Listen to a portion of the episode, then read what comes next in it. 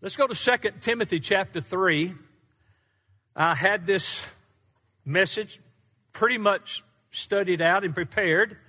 Then thought, no, I don't want to preach that on Mother's Day. I looked at other things then and uh, perused through some things and just could not sense leadership to do anything else. So I'm coming back to this text. We'll actually refer back to verses 1 through 5, but the next text in our study through this book of the Bible. If you're visiting with us, we go verse by verse, chapter by chapter, and we've come to this section of 2 Timothy. 2 Timothy chapter 6, beginning, or chapter 3 rather, beginning in verse 6. Paul, writing to young Timothy, who's pastoring the church at Ephesus, says, For among them are those who enter into households and captivate weak women weighed down with sins, led on by various impulses, always learning, but never able to come to the knowledge of the truth. Just as Jannes and Jambres opposed Moses, so these men also opposed the truth, men of depraved mind rejected in regard to the faith. But they will not make further progress, for their folly will be obvious to all, just as Jannes and Jambres's folly was also. I've entitled the unpacking of this text, There Are Many Wolves, but They Will Not Prevail. There are many wolves, but they will not prevail. Jesus said in Matthew 7 15, Beware of the false prophets. Now, false prophets, false teachers, and wolves, especially in the New Testament, all mean the same thing. They're referring to the same kind of person. Jesus said that there'll be wolves in sheep's clothing, Matthew 7 15. In other words, these wolves come to savage the church, to undermine the truth, and to mislead God's children. But they will come dressed like a sheep, an outer camouflage, but they're just false prophets, they're wolves. Then in Matthew 10 16, Jesus said, Behold, I send you out as sheep in the midst of wolves.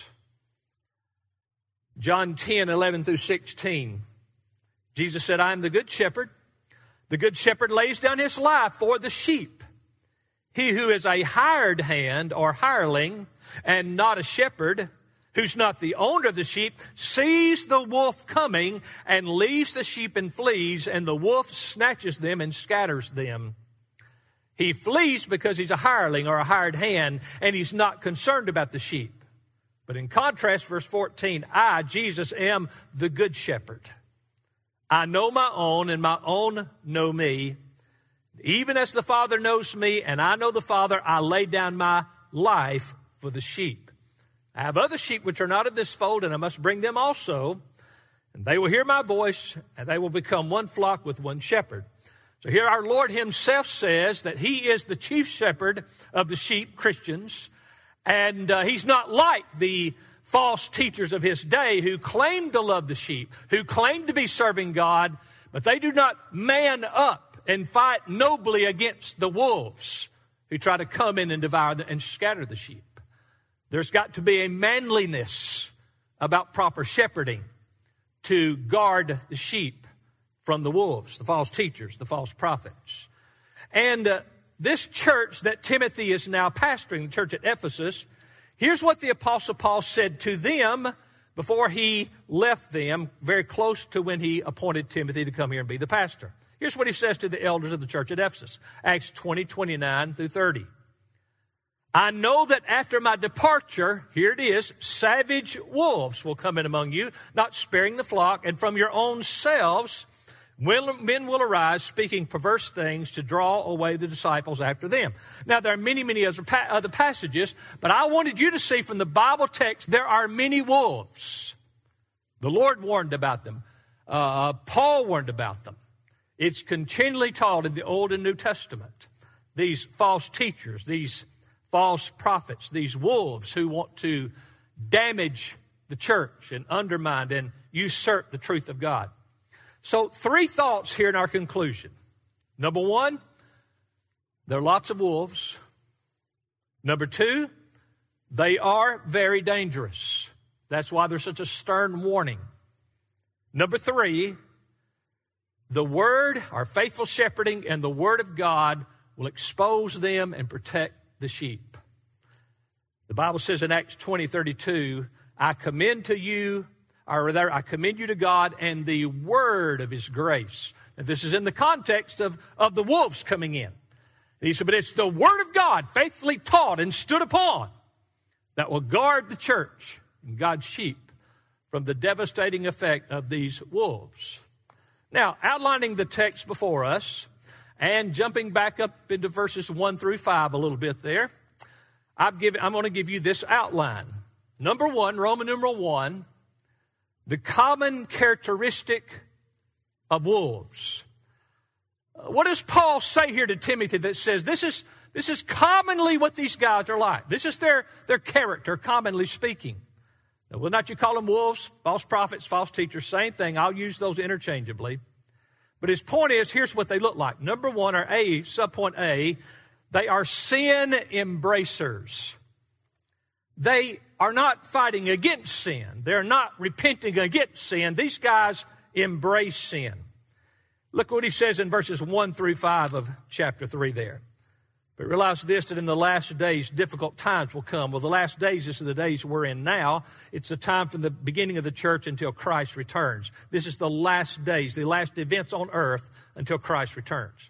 What are they going to be like? Verse 3 or verse 2 For men will be lovers of self, lovers of money, boastful, arrogant, revilers, disobedient to parents, ungrateful, unholy, unloving, irreconcilable, malicious gossips, without self control brutal, brutal haters of good, treacherous, reckless, conceited, lovers of pleasure rather than lovers of God. Nothing wrong with pleasure, but these men only live for the pleasures of this world. And they don't live for the deeper, richer pleasures that we only have in God. Then holding to a form of godliness, although they've denied its power, avoid such men as these. So these are sin embracers. Now look, there's only two types of people in the world. You hear me? Only two types of people. They're the sin embracers and the sin repenters. When you became a Christian, you didn't stop sinning, but you became a sin repenter. Something in your heart has changed, and you begin to read the Word of God and hear the Word of God preached, and you begin to say, Oh God, my mind and my heart, and so often my actions are wrong, and God, I, I don't want to be like that. I want to grow and be sanctified. You're a sin repenter. But these wolves, these false teachers, they act like they're sin repenters, but they're really not. In their heart of hearts, they're sin embracers. Two different types of people, and only two different types of people. These wolves love sin and they live for sin. Now, while all, all do sin, the sin embracer has never entered into the fight against sin, and in parallel has never began the journey to know and love God. That's the journey you're on as a sheep, as a child of God. You're beginning to repent of sin and you're beginning to learn to embrace and love the things of God. And only the change of the Holy Spirit in your heart can give you that desire. But the point in this text is these wolves, these false teachers, these false prophets, common characteristic is they're sin embracers. Well, here's the second thing, subpoint B, they are shells only. Shells only. Look what it says in verse 5. Holding to a form of godliness, although they have denied its power. So the, the word form here is a word that means external outline or the outer shape, the outer shell, if you will. It's the outer covering that they wear that looks like Christianity, but it lacks the inner substance. An outside cosmetic of Christianity, but no inward heart possession of the truth. Now, when Paul wrote to Titus, as he's left Titus on the island of Crete, I hope to go there when Pam and I go to the Greek Isles if we ever get there. And we hope to go there. And Paul put Titus on Crete and said, Get the church in order there. They're, they're, they're in a mess. And he says this to them There are those there Titus, Titus 1.16, they profess to know God, but by their deeds they deny Him. Again, they have the outward shell, but that's all they have. And it's hard to know what's real sometimes when someone puts on a good outward shell. One scholar said it this way, and I, I want you to remember, remember this phrase because it is, it is so prominent in our day. He said they have a Christianized form of paganism. They have a Christianized form of paganism. In other words, they're basically worldly pagans, ungodly, but they've learned how to put a Christianized shell on the outside of it. I.e., what Jesus said, they're wolves, but in sheep's clothing. They have the outward appearance, but not the inward possession. Now, Satan has been very active and has been quite successful at taking base paganism and covering the exterior with Christian sparkles to make it appear as something it's not. Now, I've got grandchildren, and you know what I've learned about grandchildren? They like sprinkles. You know what sprinkles are? And sometimes you can get those donuts and the entire donut is covered with sprinkles. You don't even know it's a donut. Well, at risk of being a little crude, but this is biblical, these false teachers are common dung covered completely with Christian sprinkles. It looks great, but you don't dare want to bite into it. The Apostle Paul said his whole life as a lost man was but dung. It's a biblical principle.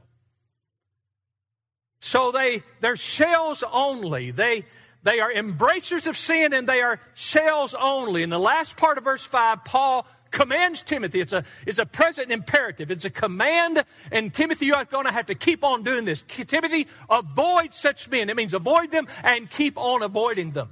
Now, let me give you some encouraging news that I'm confident is true. If a church has been pastored well and has matured decently, these kind of attacks get easy to handle. The men of your church, the ladies of your church are mature and they can repel the wolves about the time they hit the door. But in the early days, like what Timothy's doing, this is the, these are the early days of the establishment of the church at Ephesus. And in the early days of planting a new church or revitalizing an existing church, when I say days, I mean years, the pastor has to be one who continually girds up his loins, plays the man, and uh, keeps these errors, these false teachings, these wolves from entering into the church. Well, number one, we talked about the common characteristics. They're sin embracers and they're shells only. Secondly, let's notice a common tactic. Not the common tactic, though, though I'm convinced it's probably a primary or the primary common tactic that these wolves use. Subpoint A, they are sneaky manipulators. Sneaky manipulators. The case says it in verse 6. For among them, among those false teachers I've just been describing to you in verses 1 through 5, there's a certain kind, and this is their tactic. They are those who enter into households. The word enter is the idea of sneaking in. It's the idea of worming their way in. Clever and cunning, deceptive, manipulatively. Calvin, in his commentary on this verse, says they use flattery to entrap the weak or silly women of the church. They, their, their, their sneakiness includes silly superstitions. Again, they throw some Christ, Christian sprinkles on it, but basically they're getting uh, church members, especially the ladies here, they're focusing on to get in their emotions and be drawn away into their enthralling charisma and insightful teachings as they hold themselves as elitist. They, they learn how to enthrall the shallow women within the church. And they do all of this under the veil of claiming a deep, superior spirituality. Now, by way of illustration, let me ask you a question. Who, according to the scripture, was the first wolf who came into a household as a sneaky manipulator? Who was the first one? Satan in the Garden of Eden. He sneakily manipulated his way into the house of Adam and Eve, and he gained the victory. You see, sneaky manipulation is the regular ploy of Satan from the beginning all the way up through Paul and Timothy's day and all the way up to today. Their sneaky ploy always includes putting a spin or a twist on what the Bible really is saying. They'll use the Bible, but they've got their unique spin on it. If you challenge them on it, they'll say, Oh, but we, I have an insight you don't have. You see, I, I'm an elitist, they would say. So here comes Satan with sneaky manipulation coming to Eve. And the Bible says in Genesis 3 1 that Satan was more crafty than all the other beasts of the field. You could say more sneaky. and in Genesis 3 1, Satan says to Eve, now notice him twisting here. Now, Eve, has God said you can't eat from any of the trees of the garden? It's God. I mean, here's what he's saying Eve, you know what? God's word is unreasonable. Eve, God's instruction for you is not relevant to the world, real world. Eve, we've got to live in the real world. And so, is God telling you you can't eat from any and all the trees in the garden? Of course, God didn't say that, but see his twist. He wants to make God look unreasonable, too harsh, too oppressive. Then he moves forward. He goes further in Genesis 3, 4, and 5. And now, first of all, let's, let me remind you what Eve told Satan when he said, Did God say you can't eat of any of the trees? Eve responds back and says, No, we can eat from the trees in Eden, but the one tree in the center of the garden, we're not to eat of it. If we eat of it, Eve says to Satan, we will die. Now, Satan, more brazen, says in verse 4 Eve, you shall not die. You shall not die. God, you see, is a cosmic killjoy, Eve. He wants to rob you of your self and fulfillment. He wants to rob you of having your best life now by restricting you. You're not going to die, Eve. And then verse 5, Satan says, Eve, God knows that in the day you eat of it, you'll be just like God. Now, is there anything contemporarily relevant about the lie you can be your own God? Do not we live in a culture where the, the cry of the predominant religion of America today is wokeism? Is not their main doctrine, I have my own truth. I am my God. I decide what's right and wrong. I decide what's good and bad. I decide what's truth for me. Look, these folks are, these young people are, are marching in the streets and ranting and reviling and revi- uh, uh, prevailing in, the, in the, the public square and in the, on the internet, in, the, in social media, talking about they know what's right for them and they have their truth as if this is some new, special, modern insight. It's not some special, new, modern insight. It's just old lies that started with Satan when he tells Eve, You'll be your own God. If you'll just decide to push God's word away and do what? Now, here's the key word you feel is right and best for you. That's the emotional part of man. He's playing on the emotions of Eve. So Eve's emotions kicked in and she got carried away. In Genesis 3 6 says, when the woman Eve saw that the tree was good for food, it was a delight to the eyes. The tree was desirable to make one wise. Oh, I'm so enthralled with this possibility. She took from its fruit and ate. And she gave also to her weeny husband with her, and he ate. Emotionally driven women and weak weenie husbands are sure prey for the wolf's attacks. Well, did Satan's sneaky manipulation work? Yes, it did. Eve eats and disobeys God. She gives it to Adam, and Adam eats and disobeys God. And then ruin, slavery, and degradation enter their lives and the human race. That was the first of the sneaky manipulators who come in. Remember those two things they get they, they tell you that if you interpret, interpret the Bible this way, God's not that unreasonable. God's not that unrealistic. Uh, we need to be more relevant here, Satan would say. And then they'll come right out once they get you going and say, you don't really have to obey the Bible. Just get the main truth Jesus keeps you out of hell, and the rest of Christianity is just what you feel it should be. Well, B, not only are they sneaky manipulators, that's part of their tactic. Secondly, they target weak, sinful, waffling women. I'm not saying women are in general weak, sinful, and waffling. I'm saying that men and women, as fallen sinners, are all naturally weak, sinful, and waffling. But there's an advantage Satan has with women. And that is because God has made women greatly superior to men in their emotional capacity and in their emotional depth. Women feel more deeply than men do. Women hurt more deeply than men do. Women are superior caregivers to men. Go in the hospital. Why are 80, 90% of the nurses women? Because they care deeply.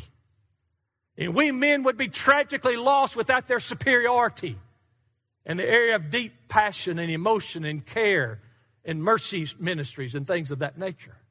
But at the same time, just like a man's weakness can be, strengths can be his weakness, a woman's strengths that God's given her can be her weakness. And that's what Paul is speaking of here. Paul says they, they, they sneak into these households and they captivate, the New American Standard is weak women. The word weak is a word that scholars say could really be translated several different ways. It can be translated a silly woman. Instead of having depth and substance, she's just sort of flighty and silly. It can be translated a little woman. The point is, these ladies esteem themselves as knowledgeable and rocks in the church, pillars of the church. And Paul says, in effect, they, they're not very much, they're just little.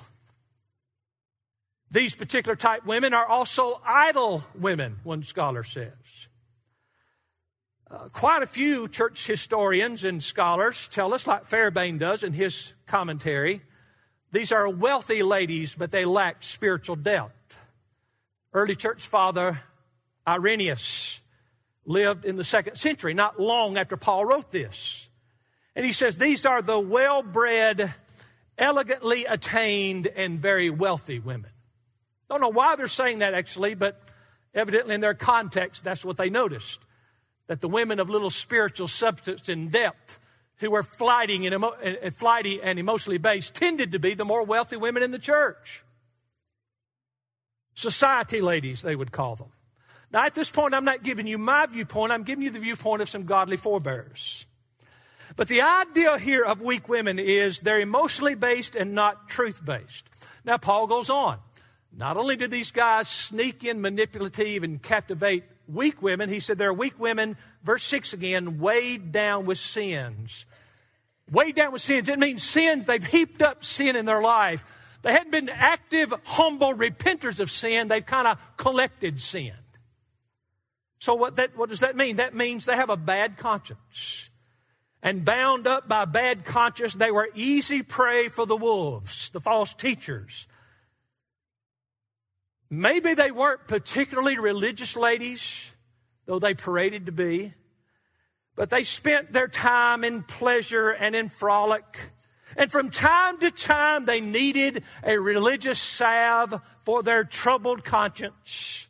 And these false teachers gave them just enough twisted false religion to make them feel better about their guilt and their sin.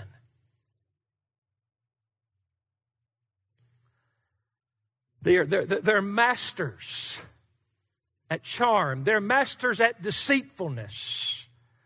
You know, when you deal with false teaching creeping into the church, one thing you will always deal with is they minimize the sinfulness of sin. Did you hear me? They minimize the sinfulness of sin. You see, the Bible has strong, robust, redundant teaching on the sinfulness of sin, but equally so on the mighty power of Christ to cleanse us of all sin. Amen? It's both. But see, the false teacher doesn't want you to look to Christ. So he's got to give you another way to deal with your sin and guilt. So he twists the teaching to tell you, well, I'm okay and you're okay. Lie from hell. You're not okay. And I'm certainly not okay. But Jesus is a okay. And I need to be in him. Amen? And then we're better than okay. We bear his righteousness before the Father. Well, he continues in verse 6. They creep in, they're sneaky manipulators who captivate these silly, weak, idle women, and they're weighed down with sin, so their conscience is burdened, and they, they like this new teaching. It makes them feel better about themselves. Then he continues on in verse 6, and they're led on by various impulses. Verse 6, they're led on by various impulses. The phrase there likely does not mean evil desires so much as it means foolish things. They just, they're just chasing one unsound, worldly, foolish thing after another. One gimmick after another. That's what they're prone to. These women, Paul is saying, do not genuinely desire to seek God, but do desire to be seen as holy and pious in the church. They have not a godly quest for truth, but a carnal lust for novelty. Give me the latest fad. Give me the latest happening thing in the church. I used to go to, to meetings for pastors of large churches. And one of the last meetings I went to, because I didn't go back, was the pastors began to discuss, well, all right, there's some new things out there we need to learn how to do. I thought, I'm still trying to learn how to do the 2,000 year old stuff. You do this stuff and it'll keep you busy, so busy you don't have time to chase the latest fad the latest novelty. Well, that's the way these women were. Now, look, he's not saying all the women of the church. He's saying, Timothy, be careful, especially in the earlier years of maturing a church. One of the great ways Satan will get into it with these false teachers, these wolves, is by manipulating the shallow women's emotions. And they'll start pulling their husband's string. He might be the mouthpiece, but she's the power behind the throne. Then he says in verse 6 they, he, they captivate these women it's the idea of capturing and carrying them away. And of course, this was not the first captivity these ladies had encountered. They're already captive by their sin and their foolish lust. John R. Stott, rather, in his commentary, said these women are morally weak, spiritually weak, and intellectually weak. So they're vulnerable.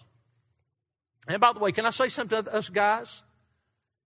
Guys, your job is to protect your wife. God made women of a different kind of fabric, the Bible says. They need the loving, sacrificial, compassionate headship and protection of godly husbands. A wife needs a man from time to time to say, Baby, I understand you feel strongly about that, but we can't do that. This is where we're going to stand. And she'll love you for that. No wonder in our present age, as Satan works in our culture, the first thing he worked to destroy was godly manliness and true masculinity. Because if he can defeat the men, the women become easier prey. Because the men will not be there to protect and lead. Well, intellectually, these ladies had a problem. Look at verse 7. They're always learning and never able to come to the knowledge of the truth. That's the waffling element there. They're, they're weak, they're, they're sinful, but they, they waffle all over the place. They're always learning. In other words, what's the latest fad in doctrine and in practice for the church? He says they're always waffling around and they're never able to come to the knowledge. The word knowledge there doesn't mean just facts in your mind. It means to embrace the truth of what Christianity is. The true, our full knowledge of who God is, who His Son is, what salvation is, and what constitutes His true church. They're never, never able to get that because they're chasing other silly things. Never able, the text says. It, it means having unconfessed sin and a lust for foolish, frivolous things. They do not receive imparted truth. For God does not impart truth to those who embrace sin. That's why all of us sinners must be repenters when we come in the church door on Sunday. Or we will not receive the imparted truth. God won't give it to us. So, having nothing solid in themselves, these ladies are tossed about by every wind of doctrine. And while they boast of being exceptionally wise, they actually can't reach a lasting conclusion about anything. Here, there, here, there. Somebody writes a new book, and that's the next fantastic thing. Some speaker does a show, oh, that's the next wonderful thing. And they're easy ploy for false teachers. A.T. Robertson, the eminent Baptist Greek scholar, said, These ladies are hypnotized and pride themselves in belonging to the intelligentsia elite. 1 Timothy 5 6 says, But she who gives herself to wanton pleasure is dead even while she lives. What he's saying is they may act like they're spiritual, but in their hearts they've given themselves to the worldly pleasures around them, not to godly pursuits, and they're spiritually dead. Well, how's this for a Mother's Day message so far? It's just the text, just the text. I say this a lot because it's the truth. I'm blessed to have an army of ladies who are not weak women, who are not silly women, who are not little women, but godly, biblically principled women. He's not talking about you. He said, Timothy, you hadn't been at this church long and you, you haven't seen folks grow much, so you got a lot of vulnerable ladies. So, ladies, not only should we men protect, you older ladies, you protect. Next time you run across some 27 year old know it all in the church, say, sweetheart, sit down. We need to talk a minute. You don't need to chase this and chase that. Let's look to our pastor and elders. They've got 40 plus years of reputation. Let's don't chase everything else that comes down the pike. That looks exciting and thrilling. Number three, oh, I like number three. The common end of these wolves. Timothy, I want to remind you of something. There's a common end. Matter of fact, there's a timeless pattern. Satan hasn't really come up with anything new, Timothy. This has been going on from the beginning, and he gives an example here in verse 8. He says, just as Jannes and Jambres opposed Moses, so these men also opposed the truth. Men of depraved mind rejected in regard to the faith. He said, There's no difference between these guys and those two magicians who showed up in Pharaoh's court trying to prove that their gods were more mighty than Moses' God. Now, the Bible didn't give us their name. Their names come from Jewish oral tradition. And that's the names Paul uses. But you remember the story, the magicians come in. Paul, or rather Moses, has been the instrument through which God performed mighty, powerful signs, wonders, and miracles in Egypt to prove to the Egyptians that their gods were false, but Moses' God was the one true God. So Pharaoh summoned his wise men and magicians, and they had a square off with Moses. And uh, Pharaoh's magicians did these magic acts. And then Moses responded with the true power of God. Even Pharaoh's magicians later said to Pharaoh, That's the real deal out there. That's the real prophet, and that's a real God they serve. But Pharaoh's heart was hardened, the Bible says, and he wouldn't listen. But what Paul's saying here is Timothy, this pattern has been going on forever. And expected always to be tried to creep in and undermine the truth of God. These, these wolves, these false teachers, these false prophets. He says here in verse 8, they're men of depraved mind and rejected in regard to the faith. The idea is their mind has no solid spiritual good in it, it's only base and worldly, depraved. And they've been tested and found a counterfeit. These men have been weighed in God's balance, Timothy. We hadn't seen it yet, but they came up lacking in weight. Timothy, that's the timeless pattern we've seen. Now, B, subpoint B, not only the timeless pattern, but notice it's an encouraging pattern. Look at verse 9 but they will not make further progress. Now, that's contingent upon Timothy not quitting his job of being a faithful, manly shepherd to protect the sheep and guard the church from these wolves. So, just as Jannes and Jambres were exposed and, and made to be frauds and impotent before, before Moses and Moses, God, the true God of Scripture, Paul is saying to Timothy, Timothy, we're going to have the same kind of stuff in our day. And it's going to evolve down even all the way through to our day today and all the way through into the coming. Matter of fact, the Bible says imposters will increase and become worse the closer we get to the return of Christ. But their power fizzles toward the finish, just as happened in those who opposed Moses. He says in verse 9, their folly will be obvious to all. Well, I'm telling you what, are you listening to me? If we had to fight the same fights we fought together those first 20, 25 years, I'd be in the grave. I'm just telling you, I wouldn't have made it. But thank God, time exposes and removes the wolves who try to undermine God's preacher, God's truth, and God's church. Time will clearly reveal the true from the false Time will clearly reveal the substantial from the shallow or the shell. Time will clearly reveal the wise from the silly. Time will clearly reveal the godly from the hypocrite. Now, he says they'll be exposed, they'll be revealed, but the world will not see it, only the sheep see it. The Bible says if you're saved, you've given eyes to see and ears to hear. So the true church, the true sheep will see it. So Timothy, Paul is writing, take courage, victory is assured. Stand against them. They will trouble you, but given enough time, they will hang themselves. They may make a first big impression, a first big splash, but give it some time, they will fizzle out, and the true elect of God will see it and get it. they, they, they, they are those that go up like a rocket, but come down like a rock. Aren't you glad, folks, that for 41 years, with our weaknesses, faulting, failures, and a pastor that had to grow up a lot, me, nevertheless, we kept striving to do it by the book.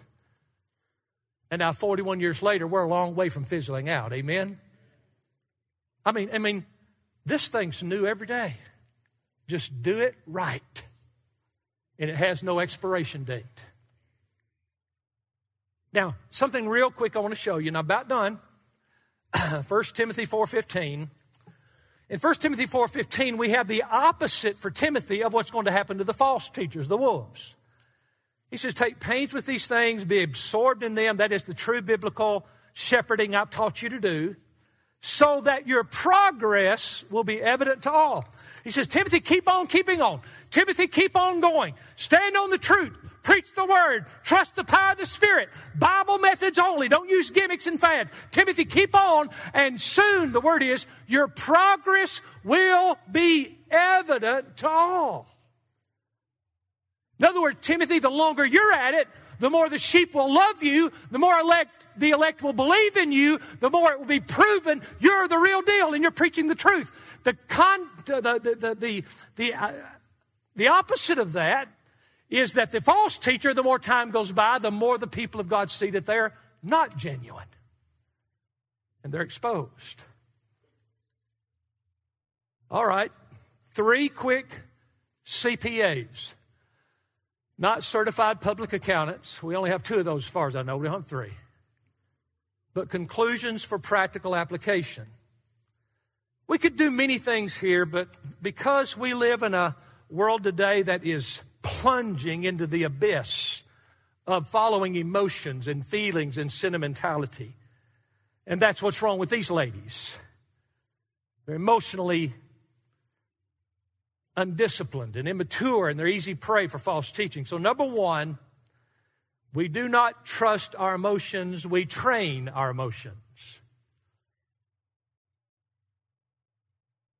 We do not trust our emotions, we train our emotions. You know why? Because we trust the Word of God. Every man of God and every woman of God opens this book and reads God's truth and God's truth contradicts them. And they have to say, God, get my emotions out of it. I'm going to stand on the truth and let my emotions catch up with the truth. I'm not to preach to you and lead you as a pastor about what makes you more most excited and enthralled and interesting. I'm to give you the truth until the Spirit of God gives you deep emotions for the truth. But you have to do that yourselves. We don't trust our emotions, we train them to follow truth. Would you pray that way with your pastor? God, help me to have a deep joy about what's true. Truth doesn't start with you. Truth didn't begin with you. It began with God. Now we have the privilege of catching up with God and standing on the truth. Don't let your emotions get in the way. Train your emotions to respond to truth.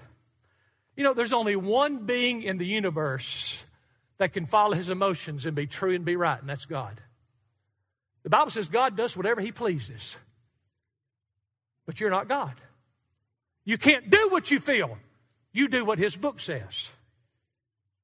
And that's been my experience as your pastor for 41 years. And that is, I've learned to find joy and emotional excitement in what's true versus what I felt ought to be true. And then when you get to heaven, you're not going to be shocked. Then when you get to heaven, you're not going to be contradicted. You'll be on the right course. You'll just take another step into the truth. So our emotions must be informed by truth and our emotions must follow truth, but our emotions can never be the foundation of truth. Number two, older women must train the younger women to devote themselves to honor their husbands, keep their homes, and to raise children. I'm not saying you can't do anything else. The Bible didn't give me enough there to say that, but I am saying this you've got to get this right. I don't know what that means, but you've got to get this right. Honor your husbands, keep your homes, and raise your children. Titus 2, 4, and 5, speaking to the older, principled, biblical ladies of the church, they are to encourage the young women to love their husbands, to love their children, to be sensible, pure workers at home kind, being subject to their own husbands, so that the word of God will not be dishonored. In other words, so that God's word and the infinite wisdom it contains will be shown to be the wise truth of God that it really is. Ladies, staying devoted in these areas is a bulwark of protection against the enemy. It's the idle, the novelty seekers, the frivolous, and the shallow that become easy prey for the enemy. Number three, pray for pastors to protect us from false teaching. I do it every week, many hours, usually every week, counseling, encouraging, mentoring, admonishing, loving on pastors to stand on the truth and protect the church. And can I commend all of you, Grace Life Church family? I couldn't do that if you didn't support me in this work already. This is our ministry, not just my ministry. You have to embody it if, I, if I'm able to teach it with any effectiveness. Paul, again writing to Titus on the island of Crete, says, holding fast the faithful word, this is in, in, in relation to those who are pastors or elders. They got to hold fast the faithful word which is in accordance with the teaching, so that he will be able to both exhort in sound doctrine and refute the wolves, those that are those who are beginning to act wolfy. Sometimes sheep can get a little wolfy, and sometimes sheep didn't didn't didn't Jesus look at Peter when Peter said, "You're not going to go to the cross. We're not going. God forbid it, Lord. You're not going to the cross." And what did Jesus say to Peter? Get behind me, Satan. He didn't mean Peter was Satan. He said, right now you're acting the way Satan wants you to act. Well, sometimes sheep begin to act like a wolf when you're not a wolf, but you don't need to act like a wolf. So sometimes you have to teach sound doctrine and correct those who get into wolf theology and go astray. So, the wolves are many, but they will not prevail.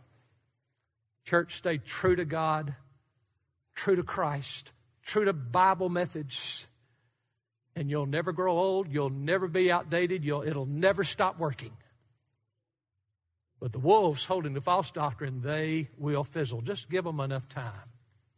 Give them enough rope, they hang themselves. Amen and amen. Don't you love, who could have come up with that but God? Don't you love the Word of God? don't you, do you think it's a coincidence that on Mother's Day this was my next text? That it gives me a chance, ladies, to highly commend you, most of you. Some of you are still a little too silly. Some of you are still a little too shallow. You're a little too frivolous and without substance. So many of you, you're on that track. And I love you as your pastor and thank God for you. I mean, it, you know how rare it is to be where I am and go talk to other pastors and say, I've got the strongest men in the world, and I do. But if I just had my leading ladies, I'd have a strong church. That's special. That makes you unusual. Stay the course for the glory of God.